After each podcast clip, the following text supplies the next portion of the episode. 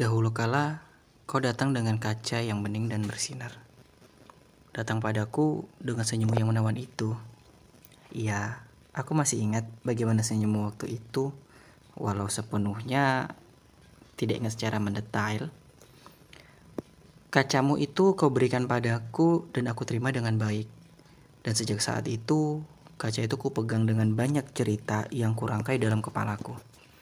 Waktu itu kau titip kacamu dengan harapan ku jaga kaca itu dengan baik. Tapi di perjalanan waktu itu, kacamu sering menampakkan visi yang tak enak. Kacamu mirip dengan katopris yang memperlihatkan visi aneh dan asing. Dan karena aku lelah, kacamu itu terlepas karena lemahnya tangan, hati, dan pikiranku. Kuletakkan kaca itu begitu saja. Setelahnya aku tak tahu apa yang terjadi dengan kacamu itu. Entah kau ambil kembali atau tidak. Selang berapa lama kemudian, kulihat kau sudah ada kaca yang baru. Kaca itu kembali kau titip dengan orang baru. Jujur, ada sedikit rasa iri. Wajahku tak lagi terpantul dalam kaca itu. Kini aku dengan egoisnya memaksa pantulanku di kacamu itu. Dan ternyata kacamu membuang bayanganku yang singgah itu. Aku egois ya.